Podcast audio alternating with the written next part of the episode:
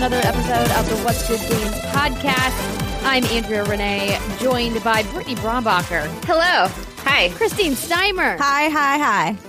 And the ghost of Alexa Ray Korea. No, just Ooh. kidding. So she's um she's a little under the weather. It's PAX, and so we said, get well. We need you in fighting shape for this weekend since we have such an amazing weekend planned at, at PAX West. So uh, apologies that she is not here. She will be joining us, though, for all of our festivities. Speaking of which, let's just get right into housekeeping. Um, we have a bunch of panels happening. We have an event happening starting on a Friday in Seattle at PAX West. At one p.m., I am hosting the Life is Strange Before the Storm panel, where we're going to be doing a live playthrough. The dev team is going to be there. They're going to be talking about story details. It's going to be great. Brittany is hosting a panel. Britt, you want to t- tell the folks about it? Yeah, the panel is called You're Going to Make It After All, Getting Into Games. So I'm on the panel, obviously, as, lo- as well as many amazing, awesome people. And we're going to talk about breaking into the industry, but more importantly, how to keep your sanity while doing it. Ooh, please give Fantastic. me these tips. That is Friday at Alexa- one thirty in the Sphinx Theater. Yeah, Friday, one thirty. Put it in your calendar. Uh, Alexa Ray is hosting on the Boss Fight Books panel, which is also on Friday at two p.m. So we all have overlapping panels, which is kind of a bummer. Um, but um, if you are around and you can come to one or partially all of them, that would be excellent. She's also going to be signing her Kingdom Hearts two book at PAX West if you haven't gotten a chance to pick that up yet. And then Steimer is going to be the hostess with the mostest at our launch party. That's right, the Life is Strange Before the Th- and launch party. We are partnering with Square Enix. We are super grateful they are sponsoring this amazing event. Friday night. Steimer, what time is the party? Six to nine. Yeah. Nice. And we all have themed drinks, which we're super excited about because it's at this really cool bar called Unicorn, which is in the Cap Hill neighborhood of downtown Seattle. So please come join us. And then, of course, all four of us will be in force at our What's Good Games Live panel at five p.m. on Saturday, September second. We've gotten many questions from you guys on social media about whether or not we're going to be recording this panel. Yes, you will be able to listen to it after the fact. We are still working on the video portion of it, but we will definitely be audio recording it for sure. So, that said, did I miss any PAX housekeeping, ladies? N- I don't think no. so. Oh, yes, I did. Oh, you did? Oh. Sorry. I totally did. We're doing a really cool presentation oh. during our panel with Take This. Oh. And we are also going to be volunteering at the merch table in the A F K room that is sponsored by Take This dot org on Sunday at twelve thirty. No, one thirty. one thirty p.m. is when we will be in the A F K room. So if you want to come by, learn about mental health, talk to the folks at Take This dot org, buy some really awesome merch. They have some really cool pieces of merch, including little wooden shields um, that are all custom made that Doctor B was telling us about. So um, please come see us somewhere at PAX West. If you guys cannot make it to the show, don't worry. We'll be posting pics and videos, and we'll be recording stuff and documenting the whole weekend. And um it's going to be great. Uh, if you can't make it, don't forget you can still be part of our community at facebook.com slash what's good games. We've been getting a lot of new people signing up there, which is really excellent. We have some exclusive video content there. And, of course, our wonderful Patreon community at patreon.com slash what's good games. Okay. ah, ah, ah. Ladies. Yeah. Yes. Some news happened this week. It sure did. Woo, woo. are, you, are you excited about it? No, this so is excited. This is what's going on. Is Jason is downstairs cooking and it smells like cat food. Ooh, and so wait, I'm what? like, what I don't know what it, I, I don't know, but it smells kind of like cat food, and I feel I feel a little sick, but I'm okay. I'm just gonna drink. It's really freaking so, okay. Some this is a, a, sl- a very quick tangent. Somebody brought back double salted black licorice from Europe. And I almost threw up. So that made me think of it. Oh, and yeah, I was and like, I'm just, not, it made me I feel think real queasy. Black licorice is really kind of like an abomination piece of candy. I agree oh, with yeah. you. one hundred percent. I think you have to licorice? be... Who are you people? My aunt, she loves black licorice. I don't know if she likes salted black licorice, but...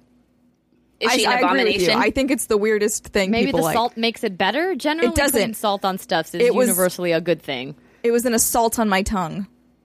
Uh, I did not like I see it. What you did there. Did you an assault? Did you do that on purpose?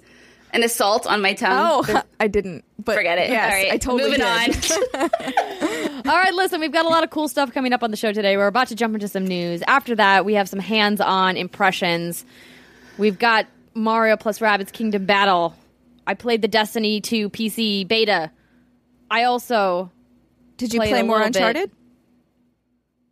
Of uh, something else. You finished Uncharted? Yeah, me and Britt did. Oh yes, the Call of Duty World War two multiplayer beta. I also jumped into for a little bit.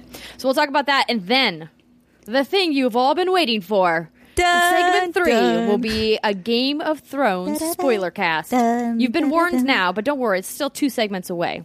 But once we get there, I'll say it again. But we will be talking about spoilers. Um, okay. Now, first news story. Britt, you put this on the rundown. I it did. is the Walking Dead A R game. What is this abomination? Damn! Judgment right from the get-go. But you're right. uh, okay. Sorry, not sorry? No, no, it's okay. So, long story short, um... Finland. Okay, so Next Games is, is making this Walking Dead A R game. Now, this is significant because this is, I think, the first real um, A R game based off of a huge property since Pokemon Go. So everyone's kind of watching it. Like, how is this going to like do? What are it's zombies? So I'm very excited about it. Naturally, um, did you want to read the news, or do you sure. want to just jump into discussion? Because I have things sure, to say. Sure, sure. So according to Polygon, The Walking Dead R World is a new augmented reality game on the way from Finland's Next Games. It will allow players to use their phones to find and kill zombies.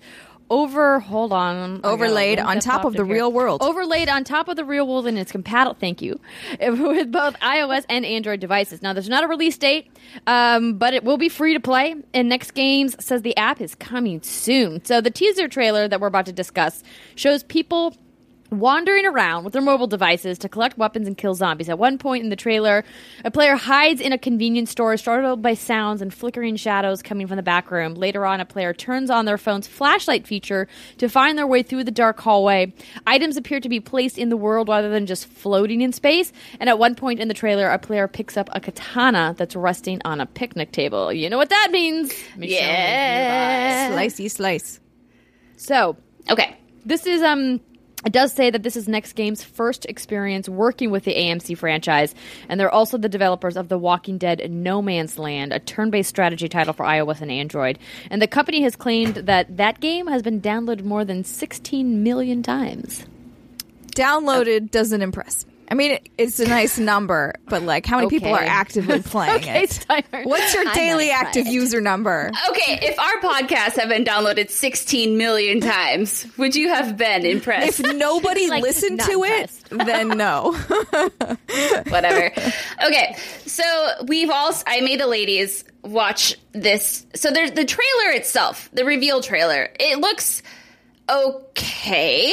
Um, like Andrea said, you know, it shows people kind of going about their daily lives, and all of a sudden they whip up their phone, and then, oh my God, zombies, and someone's like diving over the room to grab a gun and shoot things, and uh.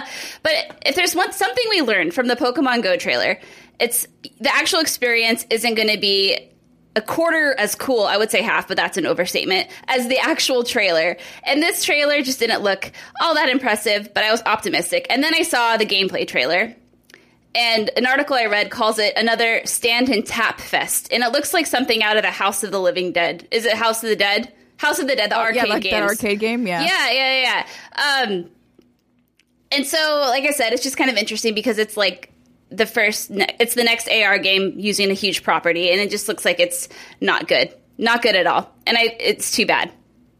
I, f- I feel a certain way. Yeah, this did not... look good at all. So I encourage you to form your own opinion of the footage by watching the trailer. It is quite short. Clearly trying to capitalize Yeah. On Pokemon Go. Um, and it just like... If only I could catch a zombie in a ball. I don't know. Like, I just... The idea that you're, like, tapping the zombies on the head in order to, like, shoot crossbow bolts into them, and having to use your flashlight feature. Like, these games already are terrible at draining your battery enough as it is. Now you're going to make me turn my flashlight on? What? You will have no battery at all. Yeah, no, that's actually the first thing I thought of. I was like, you know, I feel like A R games are not going to do as well until they sort out the phone battery situation, because... Pokemon Go, one, I mean, there were a lot of reasons why I stopped playing it, but definitely one of them was my battery was dying insanely fast, and, like, I have to use it for other things, so I'm I'm not about that life. But this, I agree with you, Andrea, I don't, and Britt, like, did nothing for me, and I also thought it was funny how they're like, Michonne needs our help. I'm like, she doesn't need your help. Michonne's like the one character in Walking Dead that can pretty much hold her own. She's doing just fine. like, yeah. yeah. Yeah. It's just interesting to watch, because I think with the success of Pokemon Go, obviously everyone wants a slice of that pie. Yeah. But this industry, as you all know, is a very harsh one. And when you put out something like this, like that trailer and that gameplay trailer, it's just not a good look. But I mean, I like A R. I like, I like, I think it's a stepping stone to something much more immersive. That's many years down the line. So I'm excited to try it out. I will play it uh, just to see what it's like, but just something to keep our eyes on. Do we know how it's going to monetize? Because you said it's free to play. And I under, like, Pokemon Go, the monetization makes sense to you. You need to buy more Pokeballs. Sure. Done. Like, that's a thing that would make sense. Or, like, items. But for The Walking Dead, you shouldn't be able to buy bullets or items, because it kind of breaks the storyline, doesn't it? It does. I would imagine that they're going to give you some kind of a melee weapon to start out with that you don't need to buy. So that way you always have, like, a backup. But that if you want, like, a ranged weapon so you can take the zombies down from a distance, then maybe you're going to have to buy that. But and doesn't it clearly doesn't that you're seem going weird? To have to unlock characters, because they kind of hinted at that in the trailer. Like, oh, I've unlocked Michonne, and I can take a photo with her and pose with her. Yeah, that's going to get like, dirty so real fast. Are they going to, like, it's going to be, like, pay to unlock other characters in the game? Right, we just but, don't know how the game plays or how it works. We don't know, like, can you take health? Like, can you take health damage? You know, do you have to try to find collectibles? Like, do you buy special bullets? I mean, we don't know anything about this game, which is another baffling reason why they released this trailer when they did. We know nothing about it. So, uh, th- yeah, we'll we'll have to see. My issues there are, like, there's not that many characters in The Walking Dead. There's an, there's some, but there's certainly not two hundred fifty Pokemon. Like, wh- that's the original. Like, your one hundred fifty was the original. And, like, now, God knows how many there are. eight hundred or something? Like, so, to me, I'm like, I, I'm just, I really want to see how they're going to try and make money off of this, because I don't see a lot of ways that it would make narrative sense sure. for you to want to spend money on. No, I agree. I'll just have to see. We'll see. All right, well, we'll have to download it when it comes out. Um, okay, next story. Earlier this week, Nintendo had a nice little mini presentation all about the Nindies. That's Nindies. The indies on the Nintendo Switch. It sounds like so a candy. Pretty, yeah, there were some pretty good announcements that actually came out of these. So we already knew about a couple of them. SteamWorld Dig two was revealed for Switch during a showcase stream earlier this spring. But there were plenty that we just found out about. First up, No More Heroes, Travis Strikes Again. So this is Suda fifty-one and Grasshopper Manufacturer, and it's a follow-up. Did either of you play the original uh, No More Heroes? No, no, not really my jam. Yeah, it's it's a very culty kind of game. Um, but this is kind of an interesting one because you play in six different games, and it kind of, you're kind of not it's not clear how that's going to work exactly, um, and what Travis is doing and what other characters are going to be returning. Uh, the guy was playing Hotline Miami in the little piece of trailer that they showed today, which I thought was interesting uh, and um, oddly fitting. But, uh, yeah, so that was a big one that's coming to Switch. This one, Super Meat Boy Forever, I thought looked really great. That's so this cute. Is, this is a follow-up, and there is an additional character. And what's cool about it is that when you pass the level, it gets harder. So you can go back and keep playing the levels, and they'll get harder and harder, which I think is a little interesting. And then they'll have, like, daily challenges and some other cool stuff. Did you guys play Super Meat Boy? No. A little bit of it. Yeah, a little bit, yeah. exactly. Like, but that's like, not the type of game I typically go for because I get frustrated really quickly. You and don't, I don't like have being angry patience. all the time, Steimer. I'm not the Salty Hulk. Steimer. But um, the one thing that concerned me about Super Meat Boy uh, is that, like I've said several times on this podcast, I use the Switch as a purely handheld device. And I have to imagine it's not going to be that much fun to do with the Joy-Cons because they aren't hyper precise like um, the Pro Controller would be.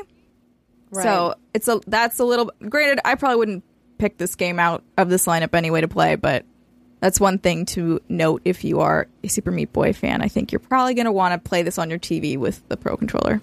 Yeah, definitely. You can't use the uh, Pro Controller mobile? I don't know. I've I never think tried. You can. Sorry, I, I didn't mean to interrupt. I just wanted to know if you knew no, for it's sure. Okay. I, okay. I just didn't want to carry it around. But fair enough. Yeah. It's one more thing to carry. It doesn't fit in your Sheikah Slate case. What it does you not. Do about that? Exactly. Right?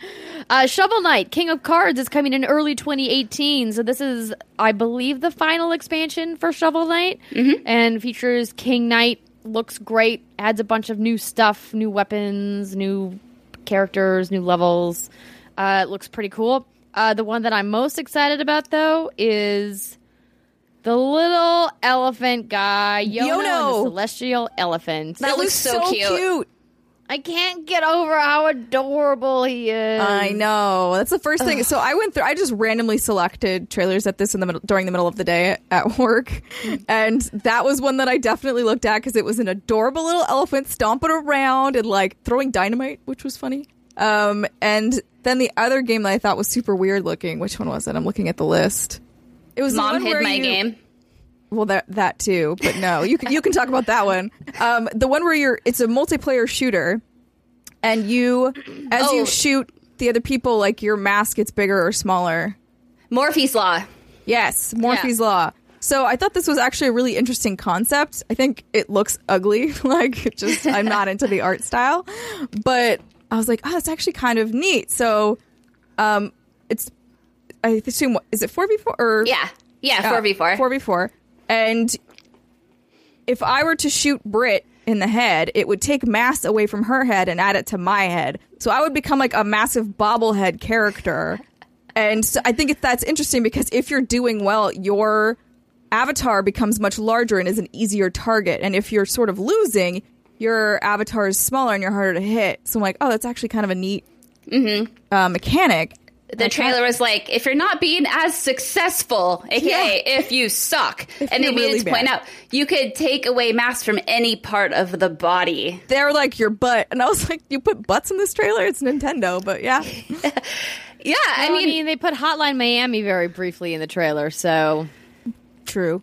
Yeah, I mean, I, if it were me, I don't think I would be developing an arena shooter. I think there's enough going on. But, you know, it's an interesting concept. And, you know, you got to support the indies. So I hope it does well. It's, it looks cool. Did you guys look at Sausage Sports Club?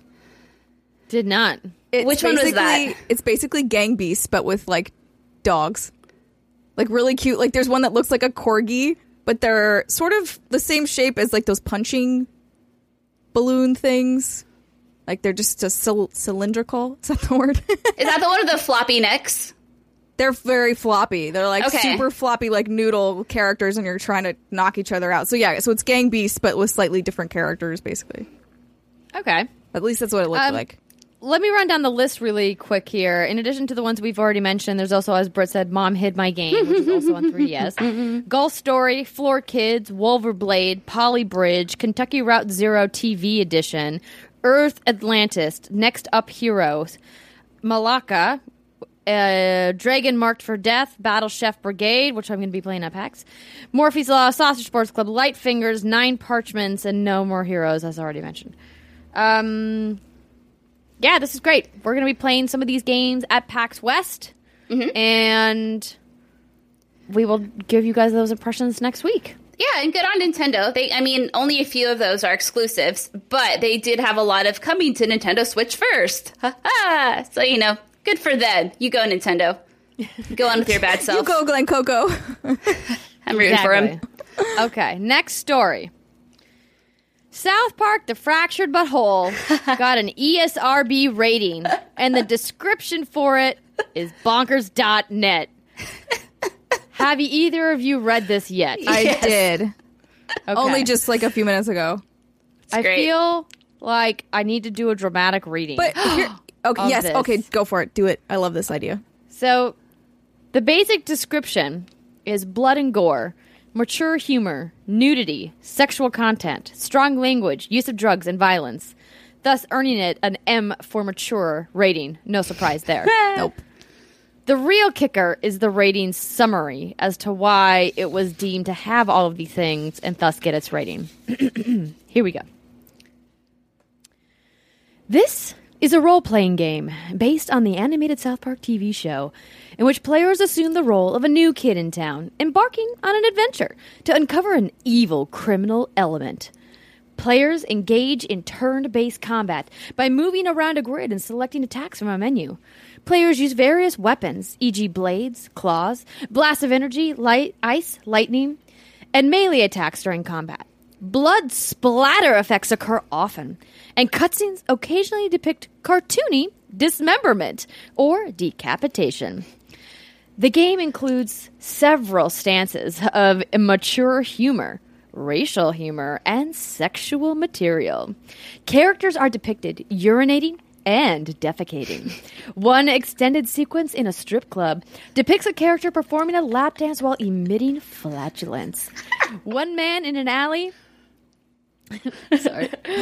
One scene depicts a towel character... performing an obscured sex act on a man in an alley. Another scene shows a man watching security monitors and repeatedly reaching for lubrication behind his desk. Oh, I love it. All sequences are depicted in a cartoony and over-the-top manner. Characters are sometimes depicted nude, for example, breasts, buttocks, and male genitalia. During the course of the game, players can observe characters snorting lines of cocaine, and in one level, players must complete a quest to bring a marijuana prescription to a character. The words...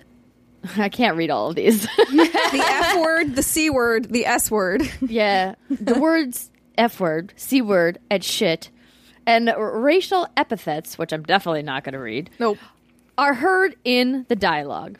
I want to work for the E S R B and write this stuff. Because my favorite thing is like... Um, the lap dance. This character is performing a lap dance a while emitting flatulence. Character. Yeah, the t- a towel character, exactly. Oh, and the strip club scene. Yeah. I think we've all done the strip club scene, right? Yeah. yeah. Oh, that was incredible. That was so good. You're like giving this guy a lap dance, and you're like trying to like fart, and you're doing like the old school like, like rotation on the jo- yeah, grinding on so his good. junk. Yeah, you're so like good. Uh, go. Yeah. Also, but, yeah. Go, go ahead. Oh, I was just gonna say, I honestly. I think this sounds fairly tame compared to the Stick of Truth. But yeah, that's what I'm... I was going to say. Um, oh, okay. I would highly encourage... I have the, the link for the E S R B in the show rundown as well. But um, read the Stick of Truth E S R B rating as well. I think it's a little funnier, actually. It's... Britt, go for it. Why don't, Britt, why don't you do the dramatic you, reading? Yeah, do you have it up? I do have it up. Yeah, you do. All right. Are you ready for this? Yeah, girl. Lay it on me. This is a role-playing adventure game based on the animated South Park T V show. Players assume the role of a new kid in town who embarks on various quests with other boys in the neighborhood. Players can engage in turn-based combat, selecting attacks from a menu screen. Players use various weapons, swords, baseball bats, hammers, magic spells, and melee attacks during fights. Blood splatter effects sometimes occur. Cutscenes occasionally depict cartoony characters dismembered or decapitated. The game includes several instances of mature humor and sexual material. One extended sequence depicts characters getting anally probed by alien creatures. Another sequence in an abortion clinic depicts doctors using a vacuum to perform procedures on male characters. One level takes place inside the rectum slash colon of a character. Sex toys, random objects, and fecal matter appear in the level. All sequences are depicted in a cartoony and over-the-top manner. Characters are occasionally depicted nude. One extended sequence depicts an out-of-focus couple having sex in the background as players engage in turn-based battle in the foreground. Sexual moaning sounds slash dialogue is heard. During the course of the game, drug paraphernalia can be seen strewn about, strewn around a lab. And then it just keeps going. But yeah. At first half a second there, I thought it wasn't going to mention the sex scene, and I was about to be like, what? So good. I love these games so much. I cannot wait for this game. Holy crap. It's going to be a doozy of a game. It's going to be bonkers dot net. So, um, what's interesting is um, I'm kind of finding Games Daily. Somebody asked if it was going to be censored because the first one was censored in Australia. And the Australian version of the E S R B confirmed that no, yes, there will not be any censoring in this wow. game. Wow! So it's go fantastic. Australian in government. You're wondering, Australian listeners and viewers of What's Good Games, you're going to get all of South Park, The Fractured But Whole in its glory. So, yes, I just wanted to read that because I thought it was funny. That is really funny. Um. I'm glad the E S R B exists. Would you consider things in this description to be spoilers? Uh, only not for us because we played that demo, so like I already knew about the strip club. Um, I mean, it is always a little bit spoilery, but not to the extent that it would ruin the game in any way. No, I mean, like the towel character performing an obscured sex act. Like, sure, now we know about it, but I think I'm kind of looking forward to it more because I think now it's I just in my head, I haven't envisioned what it's going to be. It's going to be fucking hilarious. Yep. Lubrication behind his desk. Yeah, I mean, kind of, but not really because I think the presentation of it is going to be a million times better when it's in context than just reading it. Yep. From text. I agree. Yeah. All right. Moving on. The original Xbox One model is now discontinued. Oh, wow. Surprising no one. They write, Microsoft is no longer making the original Xbox One, the company confirmed to Glixel this week. They said, as is typical for the console industry, we stopped manufacturing the original Xbox One when we introduced the Xbox One S. The original Xbox One launched in November twenty thirteen, and the Xbox One S went up for sale last summer in August twenty sixteen. But it wasn't until this month that the last of the original Xbox One started running out in stores. You could no longer find the model in Microsoft's official store as of last week. The Xbox One X, which of course is the newer version of the console featuring more powerful components, is arriving in November. Pre-orders are currently open. But since the release of PlayStation four and Xbox One, Microsoft has been significantly behind Sony in terms of console sales. The P S four Pro, a more powerful version of the P S four, was released last November, though PlayStation positioned it as a step-up purchase for fans of the system and not a replacement console. What's interesting about this, there's two things. First part, this isn't surprising that they're phasing out that giant, ugly box. Right. Like, good. That's pretty normal. um, the second thing is there was also another news story this week saying... Now, take this with a grain of salt because we don't know the exact details of this data, but that Xbox One X pre-orders have outpaced P S four Pro sales for two thousand seventeen. So, that's fascinating to me because it doesn't have any software. And that's yeah. not, I mean, I, I love Xbox. It's not like me trying to be a jerk about it, but it's kind of true, yeah, especially because so they push crap down. The numbers come from Amazon, and it's lists the Xbox One X ahead of the P S four Pro. The mm. thing to note is that these numbers are just for twenty seventeen, so it doesn't include the launch window for P S four Pro. So yeah, that's important not, to remember. We don't know how many units they sold at holiday last year specifically, and how P S four Pro numbers overall stack up to what Xbox One X has done in pre-orders. But yeah, you know, you know, it's funny about you saying you're surprised because it has no software. I mean, we've obviously talked about this on the show before. I put this out to Twitter and asked a bunch of people, like, what are you excited about for your Xbox One X? Like, what do you think is the feature that's going to make you spend five hundred dollars to get this device when the Xbox One S can do so much of what the X does for half the price? And It was. I was shocked by the amount of people that came back and were like, I can't wait to get my X. I love that they're putting out all of these four K updates for games that I already have. It's got a four K Blu-ray player. It's got this and this and this. And I was like, yeah, but but is that mm. worth five hundred dollars? I'm still trying to figure out what the thing is. Ladies, have you have you pondered this this question at all? Yeah. And like I said, I think it was the last week. Uh, last week's podcast, I'm usually that one person who's like, I'm getting the new console, I'm getting all of the new things. Um, this is the first time that maybe I'm getting practical in my old age. I don't know. But this is the first time I'm kind of like, I, I, I don't I don't need it. I'm very content with my Xbox One as it is. I don't think I need to pay five hundred dollars for better graphics at this point, because to me, that's what it boils down to. Um, I don't have a four K T V, so I'm just kind of like, eh. So, I mean, maybe all the guts for tech geeks out there are worth it, but not to me. It's, I've, I've pondered the same thing. Yeah, um, I agree with you, Britt, because I'm somebody... Number one, I have a four K T V, so, like, this should appeal to me because I have the older gen, or, like, the first gen of these consoles. But I didn't get a P S four Pro, and I don't see myself getting an Xbox One X because... Even though I know it will look prettier, that's not enough for me at this point because I think things look pretty good already. Yeah, I agree. And this is kind of relevant to this. I was curious. So I'm like, okay, what did the original Xbox One launch unit look like? And so it was a five hundred gig hard drive. It had the one controller, the Kinect sensor, and it was five hundred dollars. Nowadays, I don't even think they have a five hundred dollars bundle, five hundred dollars unit besides uh, the Xbox One X. But for four hundred dollars, you get like... A, you can get a two terabyte console. So now I understand why people wait. And I don't know why yeah. this didn't really, cl- I get it, but I think actually like writing this down and looking at it, I'm like, oh, holy crap. I understand. Granted, I will never wait for a new console, but I get it. Yeah. The industry, because we're in the industry, it's impossible for us to wait. But if you're right. the average consumer, by all means you should, because hardware gets cheaper over time. Like, hot diggity damn. Yeah, that's insane. Real cheaper. Well, I have to imagine that they're going to do some kind of bundle or promotion or something around Black Friday. I don't think they're going to discount the hardware, but I think they might throw in extra stuff. Like maybe you can get a, an extra game, or maybe you can get a discount if you trade in.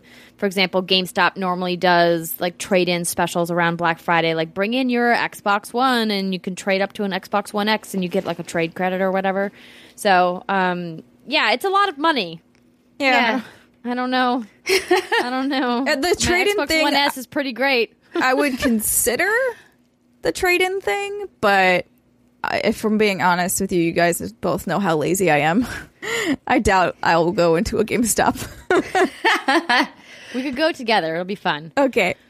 Um, all right. Um, there was like some other news happening this week, but I mean, uh, nothing like super exciting. So we're what we're going to do is we're just going to wrap this segment, and we are going to get right into hands-on. So stay tuned, everybody. We will be right back with very interesting, thought-provoking discussion. For your ear holes right here. Chloe has a nice ass. Game. We'll be right back. This episode of the What's Good Games podcast is brought to you by Mac Weldon dot com. Do you need something better than whatever you're wearing right now? And when I say whatever you're wearing, I'm talking about your underpants. That's right. We all know that we have those pairs that have just been worn probably one or more too many times. Do you need to upgrade? Guess what? Mac Weldon is here to help you. At Mac Weldon dot com, they believe in smart design, premium fabrics, and a simple shopping experience. And guess what? They don't just have underwear. They've got shirts, and they've got hoodies, sweatpants, socks, and even swim trunks. They also have a fantastic line of silver underwear and shirts that are naturally antimicrobial. So you know what that means? They eliminate odor, because the last thing anybody wants is stinky pits or a stinky butt. You know you don't. So if you are looking to upgrade your men's essentials, or ladies, you might like it too. Steimer swears by their boxer briefs to sleep in, and I really like their soft t-shirts. You can head on over to Mac Weldon dot com, go to your shopping cart, make sure to enter in that special promo code W G G for twenty percent off your entire order, and guess what? If you order a pair of underwear and they are not the most comfortable pair you've ever worn, you could still keep it and they're going to refund you anyway. No questions asked. Check out all of the products they have available at Mac Weldon dot com. And don't forget that special promo code W G G at checkout for twenty percent off your order. Welcome back, everybody. Thanks so much for sticking with us here on the What's Good Games podcast. We are going to now talk about some video games. Brittany. Hello. You wrote down in the show notes that you have completed Uncharted: The Lost Legacy. I have. And I know now, Steimer. Without spoiling anything. Yes. Yo. Uh, well, what are your thoughts? Did you enjoy your experience? Were you happy with the outcome? The length of the game? The you know, what happened with the characters?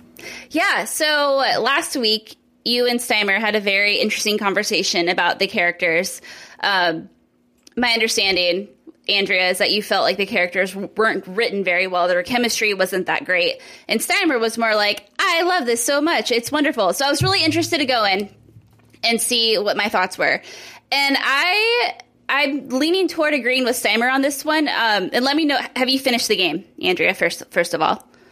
I watched John finish it. Okay. I personally have not gotten to the final chapter yet. Okay. So... Is okay, spoiler free. Um, I thought the relationship and the chemistry between Nadine and Chloe was very interesting, and it was kind of a breath of fresh air. Although I love the chemistry that you typically see between Nate and Sully, you kind of know what to expect. It's very like haha, jokey jokey, very witty one-liners, haha, and it's fantastic and feel goody. But I feel like with uh, Nadine and Chloe, you had two very strong women who had both seen some shit and been through some shit, and therefore they were very apprehensive to get to know people and let people inside their circle. And I think that was the chemistry or lack thereof that we were sensing.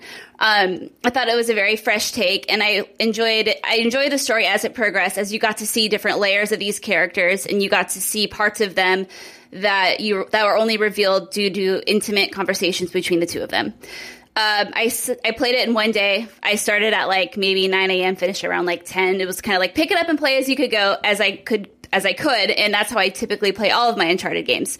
Uh, I didn't want to put it down. I was very engaged. It did feel just like Uncharted, but I didn't find that to be a bad thing. Um, very, I enjoyed it a lot. Very good. Yeah, um, you were cool. Saying how you didn't put it down. Like, I stayed up till two a.m. finishing this, and I don't do that for a lot of games at this point in my life. Usually I can, like, put them down and walk away. Um, Horizon did this to me, obviously. Like, Horizon really gripped me. Uh, and I kind of had a similar feeling with this one. Once I, once I made it over the hill of the open world map area, which it starts out with, is sort of slower in terms of their character development and their yeah. relationship development. Once you get past that part, it becomes more regular Uncharted, I would say. And you really start to get a flow with these characters, and you really get to know them more. And that's when it, it really hooked me. Um, and the thing that I want to just say that I think I'm most impressed with is that they basically gave us something that's pretty close to the length of Uncharted one in a year. Mm. Like, this was not in development for very long. Um, so I just think that that's super cool. Because there was, I noticed some people on Twitter who were a little bit critical of it. And they were like, I just thought it was going to be more. And I'm like, how, but did we play the same? I don't understand that. Because I'm like, I don't know if we played the same thing. Mm-hmm. Because from what my standpoint, I got essentially an Uncharted one, but as D L C. A year after I got an Uncharted four. But with a polish cool. of Uncharted four. Yeah. I, yeah. I, yeah, I agree with you. Um, Andrea, has your thoughts, have they changed at all?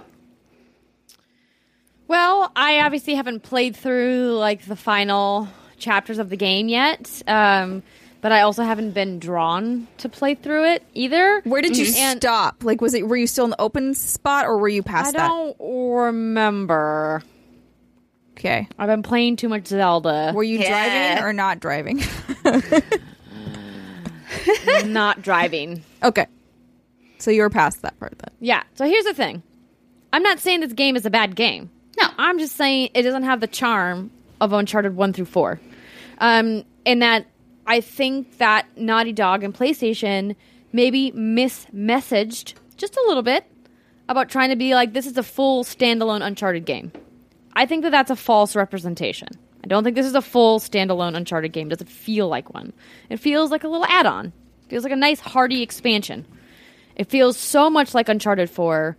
The way the characters move, the way that they climb, the scenes. They very clearly built this game with the skeleton of Uncharted four underneath of it, which is not a bad thing. They wouldn't have been able to make this in a year without doing totally. that. Totally. Yeah. I'm so, not saying that that's bad. I'm, I'm not, not saying that you're saying that's bad. I'm just saying that this is the...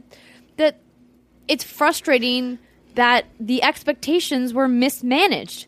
And I'm not, like, upset with what I got, but I don't necessarily think that, you know, going out of your way like they did to call it a standalone game is what they should have done.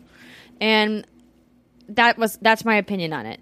And that set, that being said, I don't think Nadine and Chloe were the best choices to be like buddy cops, because Chloe is such a great character and Nadine is an interesting character, but together they make a really weird kind of mishmash of personalities.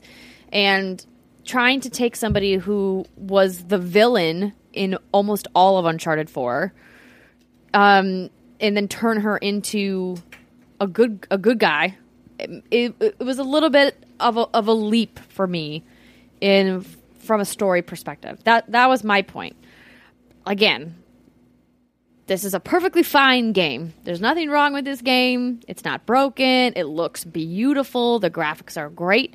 If you love Uncharted, you will not be disappointed with The Lost Legacy. I just was, I think, hoping for something a little bit more. My question to you, Andrea, is did you stop playing and then watch John finish it, so you kind of missed a middle part there? No, I watched John finish it first, and then I started playing. So you watched him from start to finish? Yes. Oh, okay. Because, like, for me, I loved their progression. I loved their the way their relationship started off as, like Britt mentioned, a little bit standoffish, a little bit like, I don't really trust you, but I'm doing this for the cash. Um, and then they sort of start to learn more about each other, and they go through some things, and like uh, yeah, as being as yeah. big as possible, right? Um, trying to not spoil anything, but I really I loved it, and I thought that they had a really nice. Um, I've said progression like ten times, so I'm trying not to use that word again. No, I feel like the uh, the chemistry between the two of them is very believable, and it's very real. That doesn't necessarily mean it's the most entertaining to watch. Sure. Yeah. Um, and something I would have liked to have seen in this if it was... So here's the thing, is besides the teaser at PlayStation Experience when it was first revealed, I kind of stayed far, far away from this. So um, it's interesting for me to hear you say, Andrea, that it was marketed as like a standalone game. Um uh, And if that was if that was my expectation going into it, I may think differently than I do now. For example, I really appreciated how in Uncharted four there were some towns and there was some downtime um, at Nate's house. Um, sometimes you got to like look around, and sometimes where you weren't being constantly attacked by enemies. And I felt like in The Lost Legacy there really wasn't a lot of that. And I feel like that would have helped. Uh, that would have been really crucial for story progression or character development as well. Maybe made it a little more believable, a little more entertaining. But yeah, I really enjoyed it. Like you said, not it's all these things aren't necessarily bad things. Just have proper expectations. Yeah, I think that's interesting that you say that, Britt, about not having downtime. Because to me, I think Uncharted, Uncharted four, the main game's biggest issue was lack of editing. So to me, Uncharted four was too long. Like they could have definitely cut some bits out. They did a little bit too much of the. It's right around the corner, Benji, and it's like no, it's not. Um, it never would be because I'm only like hour four of this game. And uh, I didn't feel that way with this one because it was much shorter. But you may have, maybe you know, maybe it's Goldilocks. Like Uncharted four was too long, and this one was a little yeah. bit too short. So like maybe somewhere in the middle would have been a good sweet spot. Sweet spot, definitely. Um, if I finish it sometime in the near future, we can maybe revisit it. Um, and let's do a spoiler cast. Yeah, we could do that. Um, I don't know when I'm going to finish it because we have PAX. And yeah. other stuff, because mm-hmm. then Destiny is coming. Speaking of Destiny, Destiny two had their P C beta, and boy, oh boy, is it a gorgeous-looking game on P C. So I have spoken about Destiny two and about how I'm planning to play on P S four. Still my plan. But now, after playing with a DualShock four on my P C... in Destiny two, I think I might have to play it there too. Um, you didn't use your mouse and keyboard?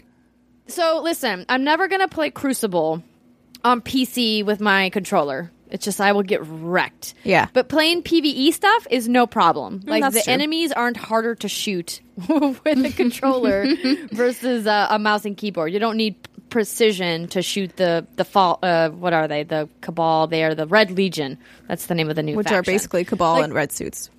They're a Cabal, actually.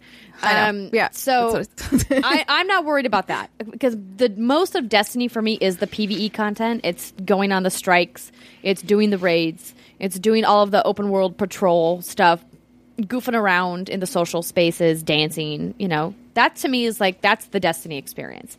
And I feel like I can absolutely do all of that with a controller on P C. Now, like I said, Crucible, No, I'm going to stick to Crucible on P S four, where everyone's playing with a controller.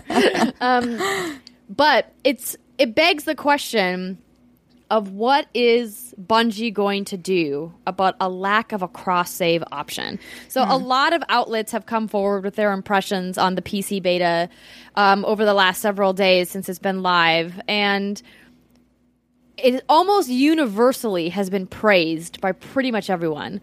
It's snappy, it's responsive, the graphics are crisp, the guns feel weighty. It really feels great on P C. And what's really tough about this is you can't convince people who have a P S four to buy a P C to play this game. P Cs are just too expensive, mm-hmm. um, especially since you want to get a really powerful machine with an amazing graphics card because it looks so gorgeous running at um, like one hundred frames per second. Technically, it's unlocked frame rate, but generally, that's kind Damn. of what you're getting close to. That's a lot Whereas of frames. On, co- on console, it's like a solid locked thirty frames per second. Also looks amazing, but not not as amazing. um, so I really enjoyed my time playing through the story missions, um, checking out the farm, which is the social space um, in Destiny two, and, you know, kind of looking at the cutscenes. And I did, you know, attempt one Crucible match, and, I mean, I'm just not that great at Crucible. I have to really sit down and commit several hours to a Crucible session to get good, but also, like... Like I mentioned, the mouse and keyboard versus controller is, it is just, there's just no comparison there. So, um, you know, I'm torn about this. I really wish that Destiny would offer, that Bungie would offer a way to have a cross save. It's just so frustrating to think how many hours I had to put in the grind of the original Destiny and all of the expansions. To think about having to do that on two pro- on two platforms Is is like daunting. It's a daunting task, and I don't know if I want to do it. Why? But, but it my question so is, why would P C? You play on P C if nobody's playing there with you?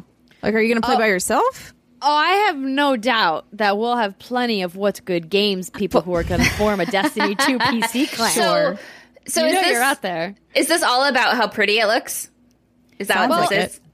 Well, I mean, a lot of it about uh, about the way it looks, but it also is just like it's the response is faster, it's snappier, mm. it's like the guns feel a little bit like clickier. I mean, like one of the highlights, one of the standout features of Destiny is you get Bungie's incredible shooting mechanics. I mean, people who know first-person shooters inside and out, they're just buttery smooth. And imagine it more buttery than it was, like extra butter on P C. Double butter and, me. Yeah, and I, I, I've never, I've never had the draw to play an F P S on P C before, but man, I'm super tempted, and I don't know what to do about it. So are you on the fence? You don't know you're going to do P C or P S four, or for sure you're doing P S four. You're just well, tempted. For sure I'm doing P S four. No questions. I'm I'm getting it on P S four. Um, but I don't know if I'm going to buy the P C version as well. Mm. Um, somebody on Twitter, I don't know, maybe it was Ben Kuchera, said, you know, if Bungie wanted to truly be evil, they would charge you to import your save onto P C, you know, from either Xbox One or from P S four. And I'm like... That'd be the worst move of all time. Well, I wouldn't mind it if I didn't have to buy the game again. Mm. If mm. If I was paying for the ability to import my save... I would pay sixty bucks to import my oh. save, and then that would cover like the cost of the game. He said one hundred dollars, and I was that's like, ridiculous. That's way too much money. Yeah. Um, unless you're like a, including the expansion pass or whatever. But the cross-save thing know. is frustrating because that's one of the beauties of Destiny is that they save all of your information in the cloud. So I have Destiny installed on... four different PlayStation fours because um, we've got the P S four Slim, we've got the P S four Pro, and then we've got two of the Desti- the white custom Destiny special Ooh, editions. Those are pretty.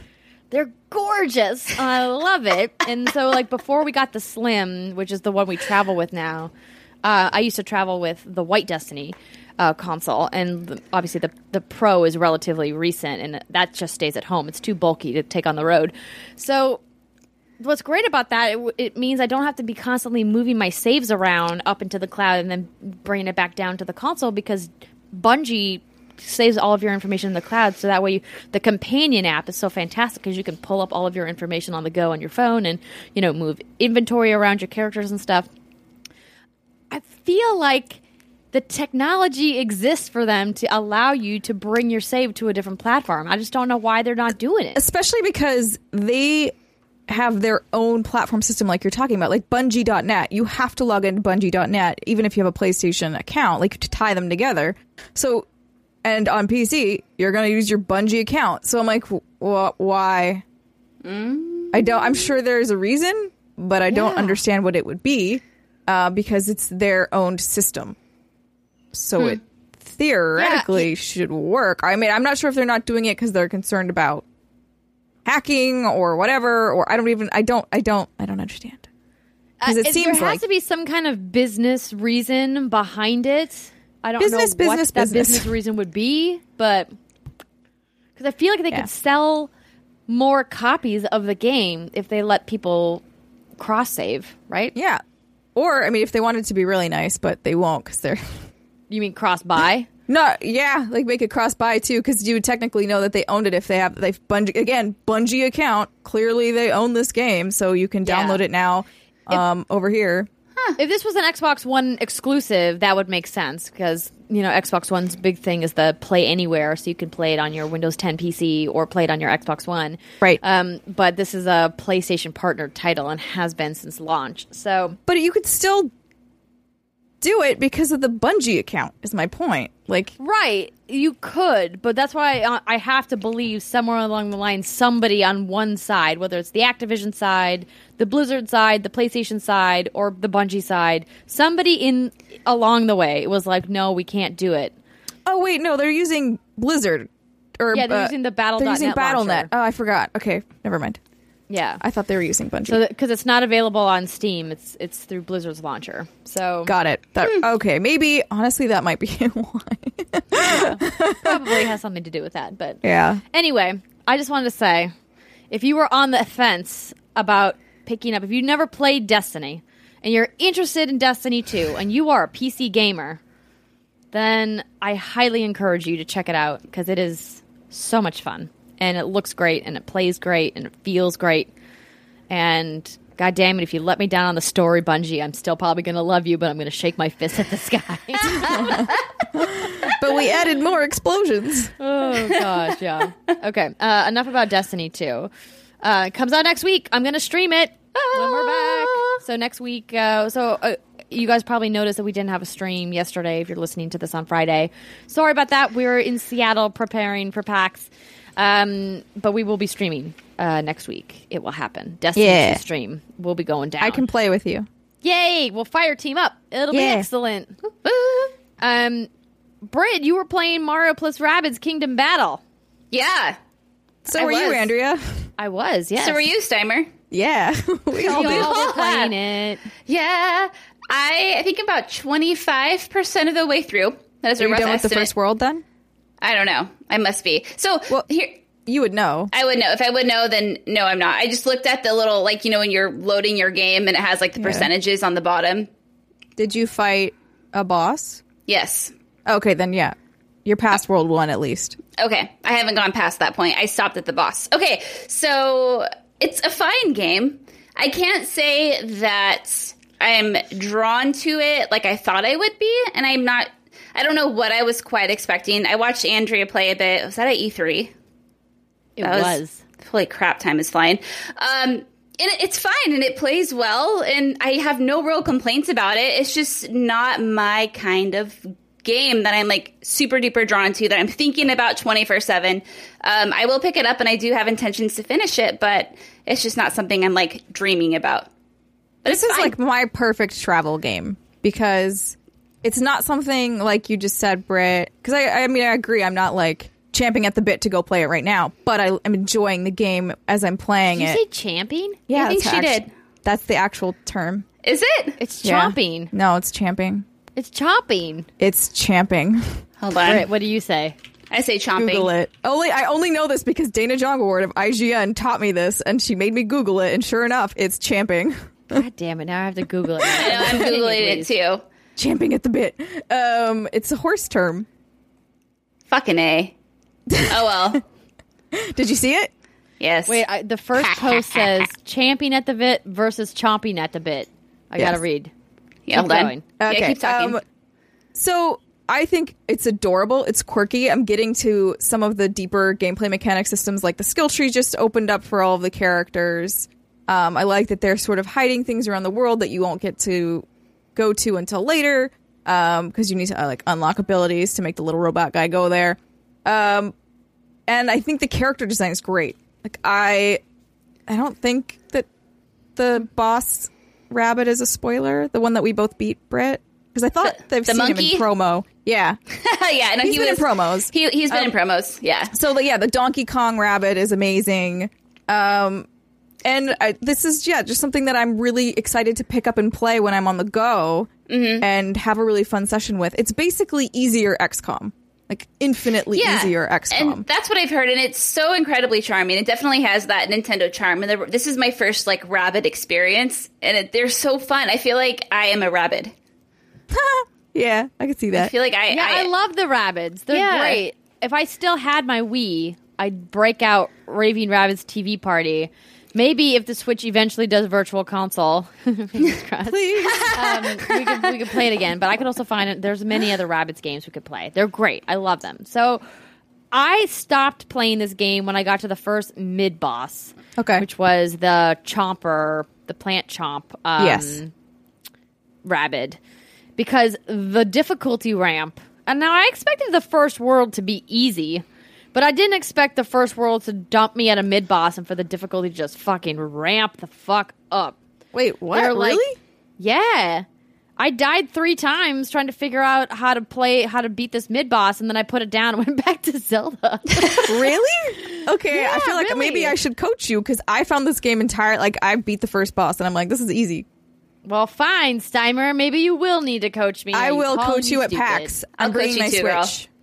um, the thing about it is, I agree that this is it seems ripe for on the go for the Switch, right? So, I have um, I have docked my Switch for the first time since owning it to play Zelda on the big screen, and I was incredibly glad I did when I went after another Divine Beast. I was like, "Ooh, it's so big." uh, um, The the what I love about Mario plus Rabbids Kingdom Battle is it just feels really polished. Uh, the graphics are beautiful. The sound effects are quirky. It does a really nice job of blending these two universes together um, without feeling like it's an unfortunate mishmash. Like it feels like they're meant to be in this world together. Mm-hmm. And I really think that you know, Ubisoft took a lot of care to make sure that they treated the Mushroom Kingdom and all of its inhabitants with the, you know, respect that a franchise like Super Mario Brothers deserves. Yes, they did an excellent job. Good job, Cyber. But I, yeah. I, I, yeah, I think the systems that they put in place to um, will offer like some good depth and like will keep you going. So. I'm interested in that, and I also kind of want to play around with the versus stuff. So yeah. if you guys are bringing your Switches to PAX, we can try I'm it. I'm not playing you, Steimer. You just called it easy, and I stopped at the first game bot. You can play with somebody else. I'll play with Britt. Yeah, we can be yeah. co-op body, co-op bodies. Yeah, well, also, yeah, you bodies. can play co-op, and we can oh, we can teach you through that. Yay! But no, it's really cute. I think if it wasn't for the Mario and the Mushroom Kingdom shenanigans, I probably wouldn't be very into this game. Um, but because it is so damn charming, and it is like laugh out loud funny to me. I think the animations of the rabbits, especially the Donkey Kong rabbit, hilarious. Uh, I, yeah, like I said, I have intentions to finish it. It's a fine game. It's fun. Just not the kind of game where I'm like, oh, if anything, it's getting me excited for Mario Odyssey. Because I love the surrounding world and the details and little Mario-isms. And it's like, I want to go explore that. It's weird not to be able to jump in a Mario game. I'm struggling with that a bit. Oh, you can. You can, um, if you invest in a Mario's, one of, one of the perks in his skill tree, you can use the jump like with the other characters and you can bounce on um, enemies' heads. I'm talking about when you're like wandering the, the land. Oh, I yeah, but I'm just yeah. saying you can sort of you can sort of have the splat satisfaction. Just Only I know, Steimer. Stop mansplaining me. I know. Wow. Just what? Oh, it was a joke. No. It was a joke. It was a bad joke. LOL. I didn't know if you'd gotten that far in the skill tree yet. That's all. I love you, girl. We'll hug it. We'll hug it out tomorrow. Okay. Okay. Yeah. No fighting. Um, okay. So to go back to champing versus chomping. Okay. Oh, yeah. This is, this is why I was spaced out a little earlier. I was like, uh, you're right, Steimer. Damn it. No, no, hold on. Oh. It's it's morphed let me to read, chomping let me read over this time. Real quick. One dish, definition of bit is a metal mouthpiece used for controlling a horse, and one mm-hmm. definition of champ is to bite or chew noisily. These are the senses meant in the idiom champing at the bit, which refers to the tendency of some horses to chew on the bit when impatient or eager. In its figurative sense, it means to show impatience while delayed or just to be eager to start. The idiom is usually written chomping at the bit, and some people consider this spelling wrong. But chomp can also mean to bite or chew noisily, though chomped things are often eaten, while champed things are not. So chomp at the bit means roughly the same as champ at the bit. In fact, chomp, which began as a variant of champ, is alive in English, while the biting-related sense of champ is dead outside this idiom. So it's no wonder that chomping at the bit is about twenty times as common as champing at the bit on the web. Champing at the bit can sound funny to people who aren't familiar with the idiom or the obsolete sense of champ, while most English speakers can infer the meaning of chomping at the bit. Yes. No, it's one hundred percent correct. And when um, when Dana first corrected me... I was like, it surely is not champing. Like, I was the same. I did the exact same thing you both did. I was like, no. Here's the thing. I would tell your friend at I G N, whether she's still there or not. She's not there anymore. Hey, get down off your high horse. Pun fucking intended. That was good. Champing is clearly, as it says here, a word that's dead in the English language. Nobody uses it. So to be like, mm, excuse me, you're saying the idiom wrong, is like, come on. Come, come on. on. What's but I like champing? Champing. To no, be fair, I wasn't champing. trying to say you guys were wrong. I'm just saying the original term was champing, and it's now it like has sort of morphed. It's like AT-AT versus AT-AT. We're both right. Yes, exactly. Exactly. one hundred percent. Did you ask everybody wins. Britt? Oh, that's just... Okay. Before we move on to the final segment... Um, I wanted to just quickly touch on the Call of Duty World War Two multiplayer beta that happened. Uh, I played on the PlayStation four. Uh, the game runs very smooth. The graphics look excellent. Man, I fucking suck at Call of Duty. If anything was more apparent, it's that I am terrible at Call of Duty multiplayer, and that is why I do not play it. I only play the single-player campaigns, which are fun, bombastic, popcorn action flicks of campaigns. Um, I've always really appreciated um, the work that the various studios who work under the Call of Duty banner with Activision do in these really fantastic campaigns, and clearly they're not going to, you know, put out that out for the beta. They don't need that. They need to stress test their servers. Um, and I am realizing as I was playing exactly why I don't play it, and like the gameplay is just too fast. Um, and when I say that, I mean, like, I feel like I run out and I'm immediately shot before I can even get to where the action is. And I, I specifically played Domination, which is like, you know, you capture the control points or whatever, because I was like, I, I need an objective to make me feel like I'm contributing. Just straight up deathmatch is just too much of a free-for-all for me. But I, I really struggled with the progression system with your guns, because you really are kind of forced to fail quite a bit in the beginning of the progression, because you are just going to get outgunned by people who have unlocked better weapons than you. And that, to me, is the frustrating part about Call of Duty multiplayer and why I choose not to spend very much time playing it. Because unlike the Crucible and Destiny, where I get to bring my PvE weapons that I've earned over hours of playing PvE and that I've gotten to practice with, I can bring those in and I can pick and choose which ones I want. In Call of Duty, the progression in multiplayer is completely separate than the progression in the campaign. If I could play through the entire campaign in Call of Duty World War Two and bring everything that I've unlocked or played with, you know, in the campaign over into multiplayer, I think that would be fantastic. But that's just never the way that they've run their progression in multiplayer. And I think that that's alienating to a lot of people out there who enjoy F P S games like I do and who enjoy playing campaigns, especially ones as cinematically beautiful and graphically fantastic, if that's even a phrase that grammatically makes sense. It is now. um, as, you know, the Call of Duty franchise. So, um, you know, clearly fans are liking the direction of having it being set in World War Two, but it clearly has changed the pace of multiplayer, and there are some really funny GIFs and memes going around about people missing the jetpack because this is World War Two. There are no jetpacks. um, so this really it, different movement system that we saw in the last few iterations of the multiplayer of Call of Duty is gone because it needs to be true to World War Two. Um, and that's true for the weapons, too. You know, like these are historically accurate weapons, and so they aren't as fancy and as bombastic as some of these cool futuristic things that we've got. But, you know, the um, the kill streak items return, and, you know, the different roles are, are they've kind of changed up the way that they're doing the progression in multiplayer this time around. But um, overall, like, it feels very Call of Duty, but if you are a big fan of the PvP section of Call of Duty, I would encourage you to maybe take some time looking at the changes, because if you played a lot of Infinite Warfare, um, you're probably going to be in for a little bit of a rude awakening when you get into World War Two. Eh, I, I tried Call of Duty multiplayer once, many a moon ago, probably eight years ago.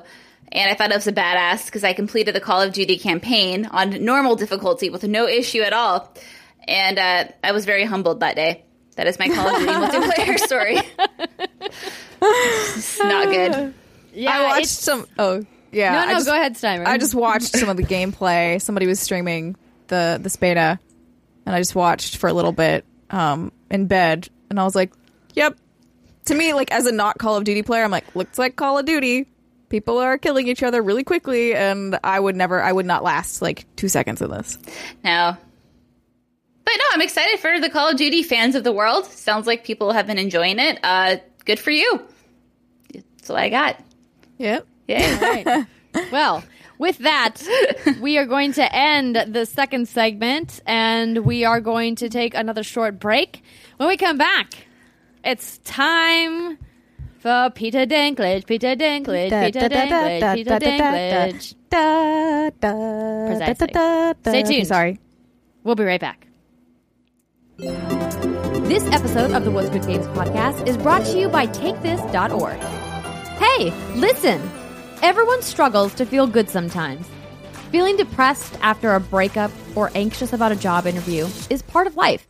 And for some people, those feelings never really go away, or they get worse over time. If that sounds like you or someone you know, you're not alone.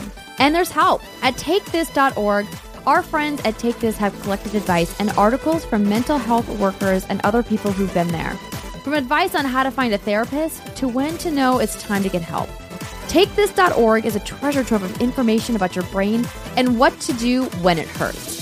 Take This has been working to bring the mental health care community and the video game community together since two thousand twelve. If you or someone you love could use some perspective, visit them at Take This dot org. And if you have the resources to donate or volunteer, Take This dot org is where you do that too. It's dangerous to go alone. Take This.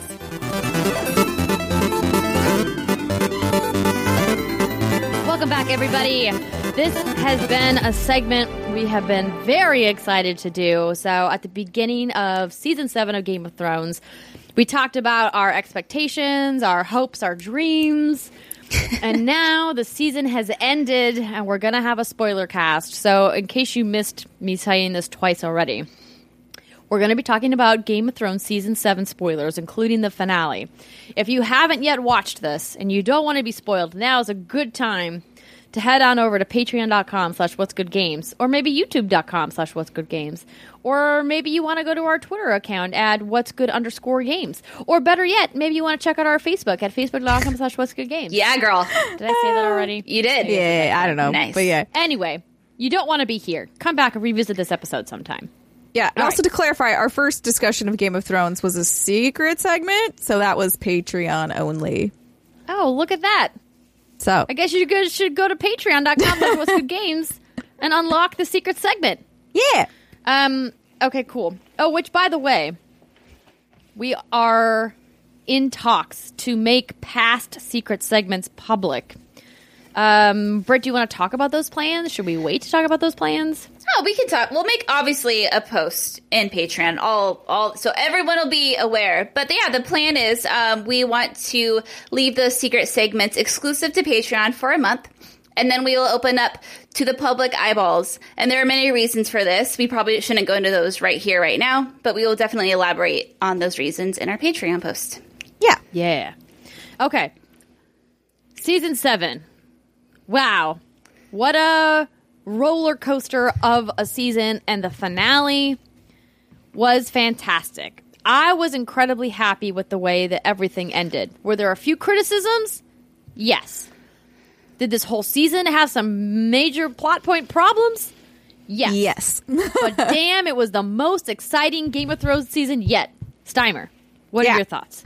Uh, my thoughts were, at the beginning of this season, I was super amped for like everything that was happening. I was like, yes, yes, this is, like you just said, this is the most exciting season ever.